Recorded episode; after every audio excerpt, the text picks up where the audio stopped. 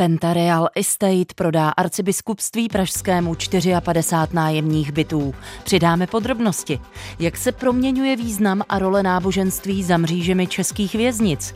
Na to se zaměřila nová studie a její závěry přineseme.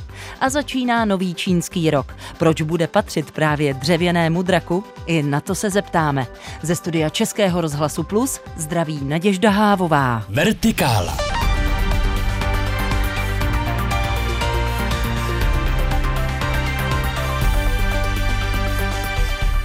Developerská společnost stejnojmené investiční skupiny Pentareal Estate prodá arcibiskupství pražskému 54 nájemních bytů ve dvou domech v Praze. Domy jsou postavené v sousedství přírodního parku Vidoule a nové městské čtvrti Valtrovka. A to už je téma pro Adama Šindeláře. Vítej ve studiu. Hezký den. Platforma Xplace, vlastně na římsko-katolickou církví, zároveň s Pentou uzavřela v oblasti nájemního bydlení vzájemné partnerství. Pentareal Estate o tom ve čtvrtek informovala v tiskové tiskové zprávy. Podle mluvčí společnosti Martina Lánského transakce činila nižší stovky milionů korun. Ekonomka arcibiskupství pražského Linda Dolečková uvedla, že partnerství s Penta Real Estate představuje výbornou příležitost k rozšíření portfolia nájemního bydlení a poskytování široké škály bydlení, které reflektuje moderní potřeby a představy nájemníků. A deník E15 potom napsal, že pražské arcibiskupství přes svoji developerskou službu X-Place do roku 2025 nakoupí přes 400 bytů, a to za 4 miliardy korun. Ano, X-Place na výstavbě bytů spolupracuje s developery Finep, Trigema a VPP Group. Některé byty dostalo arcibiskupství směnou za pozemky, které neumělo samo využít. Tímto způsobem získalo od největšího českého rezidenčního developera Central Group 100 bytů ve Zličině a na Střížkově. Katolická církev momentálně hledá způsoby, jak si zajistit vlastní financování. V roce 2043 totiž skončí státní výplata náhrad za nevydaný majetek v komplexním majetkovém narovnání narovnání z roku 2013. Katolické církvi se vrátil majetek za 75 miliard korun. Církev už dříve sdělila, že zisk z pronájmu je kompletně určen na podporu hlavní činnosti arcibiskupství, tedy duchovní službu, podporu církevního školství nebo základní údržbu kostelů a také na důležitou podporu farností. Portfolio X-Place tak nebude nabízet sociální bydlení, to podle arcibiskupství zajišťují charity. Brněnské biskupství to zase loni investovalo do oprav kostelů a dalších církevních budov na 70 milionů korun. Desítky milionů potom vynaloží na stejné účely i letos. Je to tak?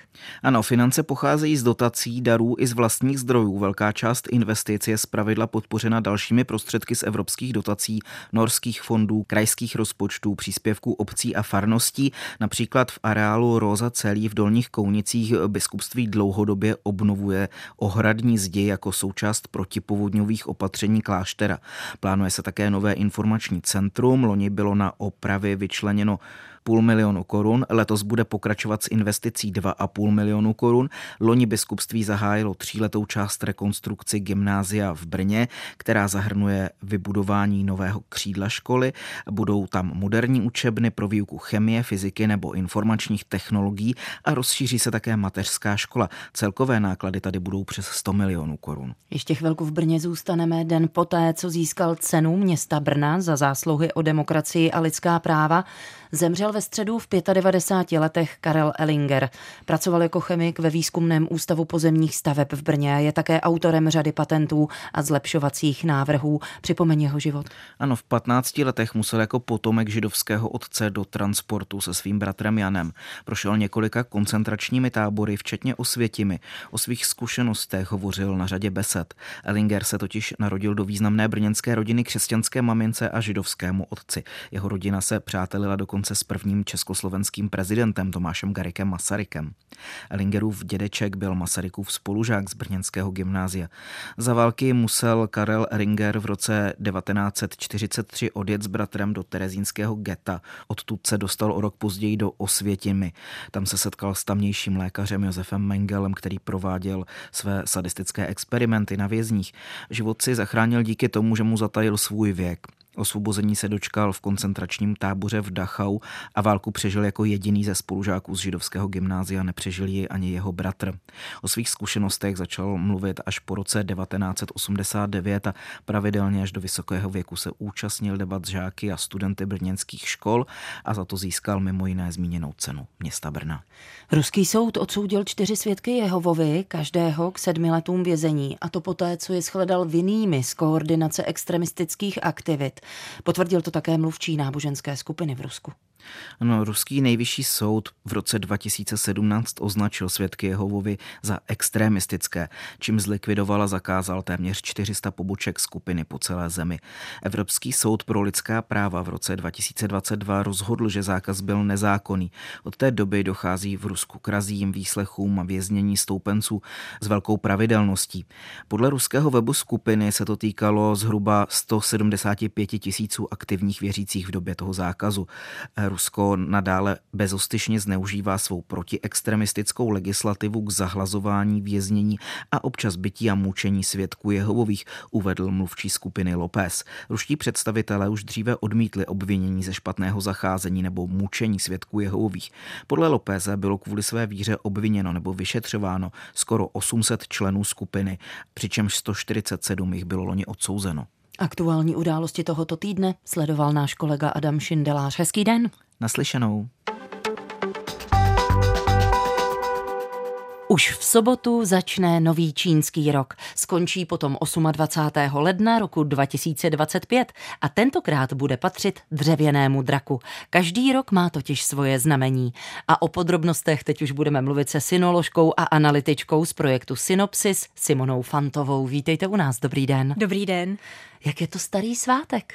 Já jsem si schválně dohledávala, jak vlastně starý je a záznamy z oslav, které se hodně podobají čínskému novému roku, nebo chcete-li lunárnímu novému roku, tak máme už z doby válčících států, což znamená třeba čtvrté století před Kristem. Nicméně tou dobou se slavilo v trošičku jiné datum, ale už za dynastie Han máme spolehlivé doklady o tom, že se slavilo v tom současném datu a že se slavilo takovým způsobem, jakým se slaví slaví vlastně doteď, což znamená, že už třeba z druhého století před Kristem máme doklady o oslavách čínského nového roku. Začátek nového lunárního roku je známý jako čínský, ale ona Čína zdaleka není jediná země, kde se slaví, kde všude je tento svátek rozšířený a jak moc se liší jeho pojetí a oslavy.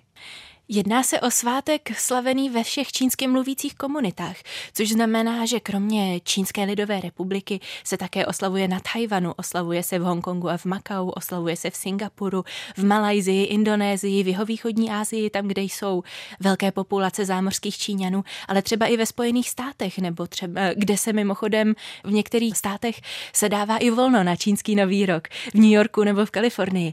Takže je to skutečně celosvětově rozšířený svátek. Vy jste nám sem, Simono, přinesla několik, nevím, jestli jsou to propagační materiály a možná je to také výzdoba, kterou si Číňané zdobí své domovy a byty právě u příležitosti nového čínského roku. Jak taková oslava vypadá? Je to spíš komerční anebo duchovní záležitost? Já když jsem nad tím přemýšlela, jak bych to popsala, tak eh, by vlastně došlo, že ten základ se úplně neliší od Vánoc, protože také se to točí kolem rodiny. Musíte důkladně vyčistit nebo připravit celý dům, je třeba jej vysmíčit a eh, všechno porovnat. Mimochodem doklady o tomhle máme skutečně už z doby dynastie východní Han, tedy z druhého století po Kristu, že je třeba si uklidit vlastní domácnost před příchodem nového roku. A setkává se spolu celá rodina, zároveň se chodí do chrámu pomodlit se a tak dál. A hodně se u toho jí, takže ty oslavy nejsou zase tak nepodobné tomu, co známe z našeho prostředí. Ale samozřejmě to má různá specifika. Lunární nový rok je pohyblivý svátek, takže se každý rok slaví jinak a většinou to připadá na datum kolem ledna nebo února, počítá se to podle měsíce.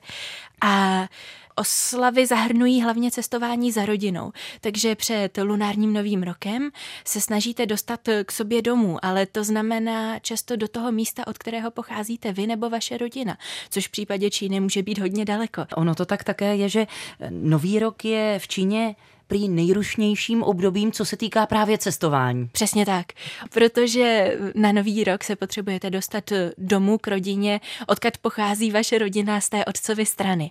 A s nimi slavíte předvečer nového roku a potom samotný nový rok. Ale už na druhého toho lunárního kalendáře se potřebujete dostat do rodiny ze strany vaší manželky. Takže lidé zase cestují často úplně na druhou stranu.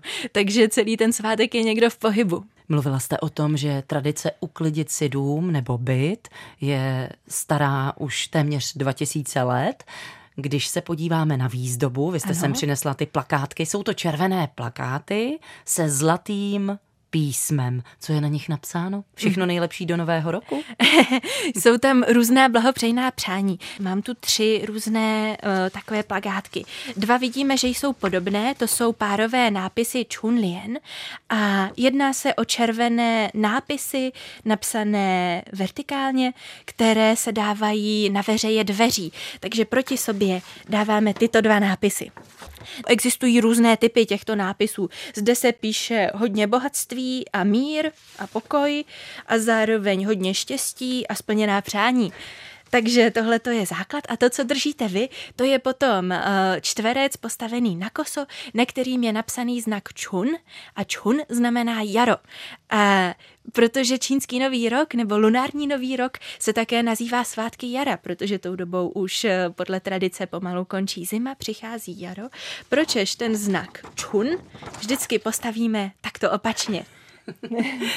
Z jaké duchovní nebo náboženské tradice nový rok vychází, když pomineme tu lunární tradici nebo ten lunární chod roku?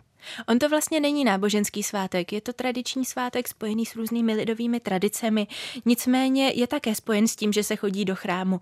Ono je vždycky těžké náboženství Oddělit. v tom čínským mluvícím mm. světě nějakým způsobem oddělovat od tradice a zároveň ho škatulkovat do jednotlivých uh, nějakých kategorií. Když byste se zeptala čínsky mluvících lidí, tak by patrně řekli, že je to svátek taoistický. Já bych ale spíše mluvila o lidovém náboženství. Na Tajvanu to třeba probíhá tak, že v předvečer nového roku se slaví v rodině. Je třeba uh, se pořádně najíst, je třeba připravit velkou večeři, která se skládá z různých jídel, která jsou různě symbolická. Často jsou různá kulatá jídla, protože to slovíčko kulatý, yuan, je také homonymní se slovíčkem tuan yuan, tedy dát se dohromady, sjednotit se. Takže když jíte různé kulaté předměty, jako jsou třeba mandarinky nebo jako jsou rýžové knedlíčky tang yuan ve sladké polevce, tak to znamená, že jste se dali dohromady s rodinou. Zároveň potom si rozdáváte dárky ve formě finančních obnosů v červených obálkách a potom se chodí do chrámu. A obvykle se chodí právě do těch chrámů, které jsou škatulkové klasifikované jako taoistické. Ty chrámy se otevírají přesně o půlnoci na nový rok a existuje taková tradice, že kdo první do toho chrámu vběhne a zapálí vonou tyčinku a dá ji takhle do té trojnožky, tak ten eh, se bude mít příští rok hodně dobře. Takže je tam takový velký srocení davů. Už tady padlo, že nadcházející rok bude rokem draka. Jakou má tohle zvíře v duchovní tradici nebo lidové tradici východní Asie symboliku? Já si vlastně nejsem jistá, jaké vlastnosti se přiřazují jednotlivým rokům. Je pravda, že každé z těch zvířat zvířetníků, tedy každý ten rok má dle toho zvířetníku nějaké jiné významy. V některých eh, letech je dle Číňanů dobré třeba eh, začít manželství eh, nebo splodit potomky. Ale často se to také liší podle toho, v jakém roce jste vy narození. Protože pokud třeba já jsem narozená v roce kohouta, tak pokud je náhodou zrovna ten rok rokem kohouta, tak eh, oproti možná očekávání je to něco špatného. Ten rok bychom si měli dát pozor. Proto často třeba právě ti lidé, kterým nadchází ten jejich rok, tedy nějaký násobek 12, tak by měli jít speciálně do chrámu, měli by chrámu přispět a zároveň v chráme v Číně a na Tajvanu jsou taková světýlka. Za vás, když přispějete tomu chrámu, se tam rozsvítí jedno světýlko na celý rok a bude tam celý rok napsané vaše jméno. Jak se k těmto oslavám Nového roku staví oficiální komunistický čínský režim? Průběhu let se k ním stavil různě. Během kulturní revoluce třeba byly oslavy čínského nového roku zakázané, protože se to neslučovalo s představami o pokroku a o revoluci. Nicméně pod tlakem různých reform a patrně i pod tlakem veřejnosti se v 80. letech oslavy čínského nového roku obnovovaly. V dnešní době eh, se slaví také. Samozřejmě náboženství v Čínské lidové republice je různým způsobem persekuováno. Ta persekuce se teda týká víc náboženství knihy, než by se týkala těch lidových náboženství, ale i tak se jedná o kontrolované projevy. Ať je pro nás tedy ten nadcházející rok draka jenom úspěšný, ať je úspěšný pochopitelně i pro vás. Naším hostem ve Vertikále byla synoložka a analytička z projektu Synopsis Simona Fantová. Děkuji vám za návštěvu. Děkuji vám za pozvání. Naslyšenou. Posloucháte Vertikálu. Aktuality, reportáže a rozhovory z duchovního světa, doplněné debatou o věcech mezi nebem a zemí. Poslechnout si je můžete také na webu plus.rozhlas.cz, v aplikaci Můj rozhlas a v dalších podcastových aplikacích. Jak se proměňuje význam a role náboženství za mřížemi českých věznic? O závěrech mimořádného výzkumu role náboženství v prostředí vězení teď budu mluvit se sociologem a také jedním z autorů studie a zároveň publikace nazvané Náboženství za mřížemi stále i nestálé sociologem Lukášem Dirgou. Dobrý den. Dobrý den. Váš výzkum propojil témata z prostředí sociálních věd, náboženství a vězeňství.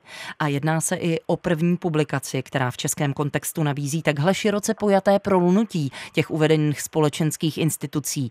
Jaká měla vaše studie východiska? My jsme vycházeli primárně z oblasti sociologie, náboženství a penetraciální sociologie, jelikož já i kolega pan profesor Váně, který je koeditorem uvedené publikace, jsme sociologové, působíme na České univerzitě v Plzni na katedře sociologie a sociální práce. To znamená, naše původní východiska ležela v sociologii, nicméně, jak se sama zmínila, považovali jsme za důležité propojit náš sociologický pohled i s pohledy ostatních odborníků, kteří se tématu věnují a pohybují se v jiných oborových disciplínách. To znamená, že jsme se rozhodli přizvat ke spolupráci řadu kolegyň a kolegů, o kterých víme, že se tématu věnují a působí v různých institucích, na různých pozicích, v různých oborových zaměření. To znamená, přizvali jsme kolegy, kteří se věnují historii, právu, etnologii, kriminologii a snažili jsme se, jak už jste sama uvedla, pojmout tu publikaci ze širšího pohledu a nabídnout, tak řekněme, multioborový pohled na to téma náboženství za mřížemi vězinských zařízení. Nabízí se tedy otázka, jaký je závěr vašeho výzkumu? Závěr je tam hodně, to asi bych nebyl schopen do jedné věty shrnout.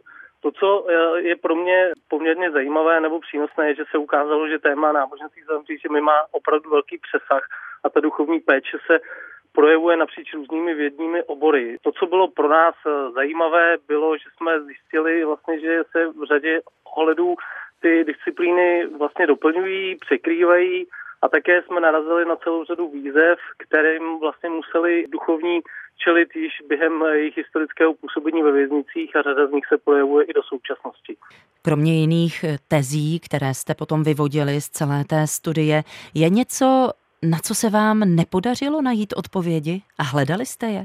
Ano, jedna z takových, my jsme na to teda odpověď nehledali, ale jedno z velkých témat, které se dlouhodobě řeší, je vlastně, jakým způsobem lze měřit efektivitu duchovní péče, protože když se podíváte na vězeňství a na veškeré aktivity, které se realizují s věznými osobami, označuje se to za takzvané programy zacházení, tak logickým požadavkem, jelikož je to placeno z veřejných financí, je stanovovat a snažit se měřit efektivitu. To znamená, jakým dopadem to působí na ty odsouzené a jak to přispívá k tomu, aby se případně nevraceli zpět do věznic. V případě duchovní péče je toto velmi, velmi složité a já bych dokonce řekl, že těmi nástroji, které máme k dispozici, efektivitu eh, duchovní péče vlastně měřit ani nelze.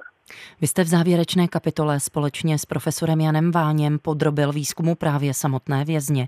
O čem jste s lidmi, kteří si odpikávají trest odnětí svobody, mluvili? Ten konkrétní výzkum, ze kterého vychází ta kapitola poslední v naší knize, vycházel z kvantitativního přístupu. To znamená, my jsme v tomto případě s tím vězněnými osobami nemluvili, ale realizovali jsme dotazníkové šetření v jedné české mužské věznici. Mělo to formu censu, to znamená, zaměřili jsme se nebo poskytli jsme možnost vyjádřit se všem vězněným osobám, ale i zaměstnancům. Nicméně v předchozích výzkumech jsme využívali kvalitativní metodologii a ta byla založena na tom, že jsme s těmi vězněnými osobami mluvili. Nicméně v tom posledním výzkumu, který jsme tady provedli kvantitativně, jsme se zaměřovali na několik témat, která právě v těch kapitolách, které napsali naši kolegové a kolegyně v té knize vycházely. To znamená, jedno z těch témat byla náboženská radikalizace ve věznicích, další téma bylo omezování nebo neomezování osobních svobod a snažili jsme se vlastně ty teoretické předpoklady, které v předchozích kapitolách naši kolegové a kolegyně nějakým způsobem postulovali, tak my jsme se snažili ověřit na základě empirických dat. Do nápravných zařízení přicházejí odsouzení, kteří se hlásí k různým náboženským společnostem, ale pochopitelně i ti, kdo nejsou vázáni na žádnou církev. Jakou roli u lidí za mřížemi hraje právě jejich osobní víra? Osobní víra hraje poměrně značnou roli, a to nejenom u vězněných osob, ale i třeba u zaměstnanců. Samozřejmě vždycky je jednodušší, pokud eh, například ředitel nebo ředitelka věznice má k víře kladný vztah, tak poté se dají eh, realizovat ty duchovní aktivity ve věznici poměrně snadněji. Nicméně u těch vězněných osob eh, to znamená, že pokud ta osoba byla věřící před nástupem do výkonu trestu, tak má možnost ve své víře dále pokračovat ale já bych to neomezoval jenom na osoby, které byly věřící před nástupem do výkonu trestu. Nám se v těch výzkumech ukázalo, že vlastně za duchovními často chodí osoby, které dříve o víře neuvažovaly a snaží se nějakým způsobem tuto oblast jejich života rozvíjet během výkonu trestní svobody a v rámci interakce s duchovními. To znamená, nedokážu to kvantitativně nějakým způsobem stanovit, ale řekl bych, že možná i většina těch, kteří chodí za duchovními, tak jsou vlastně zpočátku eh, nevěřící. Mají odsouzení chuť po propuštění změnit svůj život? Je nějaká touha po nápravě? Toho našeho výzkumu se ukázalo, to byla jedna z věcí, na kterou jsme se ptali a snažili jsme se zjistit, jestli ty motivace vězněných osob k tomu participovat na náboženských aktivitách během výkonu trestní svobody jsou motivovány řekněme, nějakou účelovou snahou o to například eh, získat nějaké benefity při eh, žádosti o podmíněné propuštění. Ale z toho našeho výzkumu se ukázalo, že většina vězněných osob deklarovala, že ten jejich eh, hlavní impuls a motiv k tomu zajímat se o duchovní záležitosti byla opravdu snaha o to změnit svůj život. Ta role duchovních je samozřejmě velmi důležitá během výkonu trestní svobody, což je označováno za tzv. penitenciální péči. Nicméně ve výzkumech, které jsme realizovali dříve, se ukázalo, že duchovní hrajou velmi významnou roli i v té tzv. postpenitenciální péči. To znamená právě v období po propuštění a my jsme to označili takovým, řekněme, ilustrativním pojmem, že duchovní staví mosty mezi právě tím obdobím ve věznici a po výkonu trestu. Nicméně zase z rozhovorů, které jsme vedli s duchovními, se ukazuje, že jen relativně malé procento těch vězněných osob opravdu dále participuje na těch náboženských aktivitách i po propuštění. Většina z nich z nějakých důvodů bohužel ten zájem o tu víru po propuštění ztrácí. Komu nebo čemu by měla vaše studie a kniha Náboženství za mřížemi stále i nestále, komu by měla pomoci? Jsme tu publikaci psali jako akademický text, to znamená, předpokládáme, že ten text budou číst akademici z různých oborů, proto jsme také přizývali ke spolupráci řadu kolegyň a kolegů, ale zároveň si myslím, že ta publikace může být velmi zajímavá i pro studenty, kteří se o to téma zajímají, ale zároveň i pro kohokoliv, kdo má zájem o historii například, protože v té knize se poměrně dlouhodobě věnujeme historii působení duchovních v českých věznicích. Ten příběh, který je ovlivněn i řekněme, nějakým politicko-kulturním kontextem a historií naší země je velmi, velmi zajímavý. To znamená, myslím si, že ta kniha nemusí být omezená nutně jenom na akademické čtenářstvo, ale může být vlastně přínosná každému, koho téma víry a vězeňství zajímá. A budete ještě ve výzkumu pokračovat? Rádi bychom. Těch otázek nezodpovězených je celá řada. Jednou z těch otázek, kterou my jsme si kladli, je, jestli vlastně ten porevoluční proces eh, navrácení se duchovních zpět do věznic jestli už dosáhl svého vrcholu nebo ne a uvidíme. To znamená, téma rozhodně nepovažujeme za vyčerpané a rádi bychom se mu věnovali i nadále. A to též my v Českém rozhlase Plus ve Vertikále budeme sledovat vaši práci. Naším hostem byl sociolog a také jeden z autorů eh, publikace Náboženství za mřížemi stále i nestále Lukáš Dirga. Děkuji za váš čas, hezký den. Moc děkuji, hezký den vám i posluchačům. Naschledanou. A první část vertikály už je za námi, před námi ještě za pár minut debata. Ať se vám hezky poslouchá. Navíc tady máme zprávy. Dobrý den s Českým rozhlasem Plus přeje Naděžda Hávová.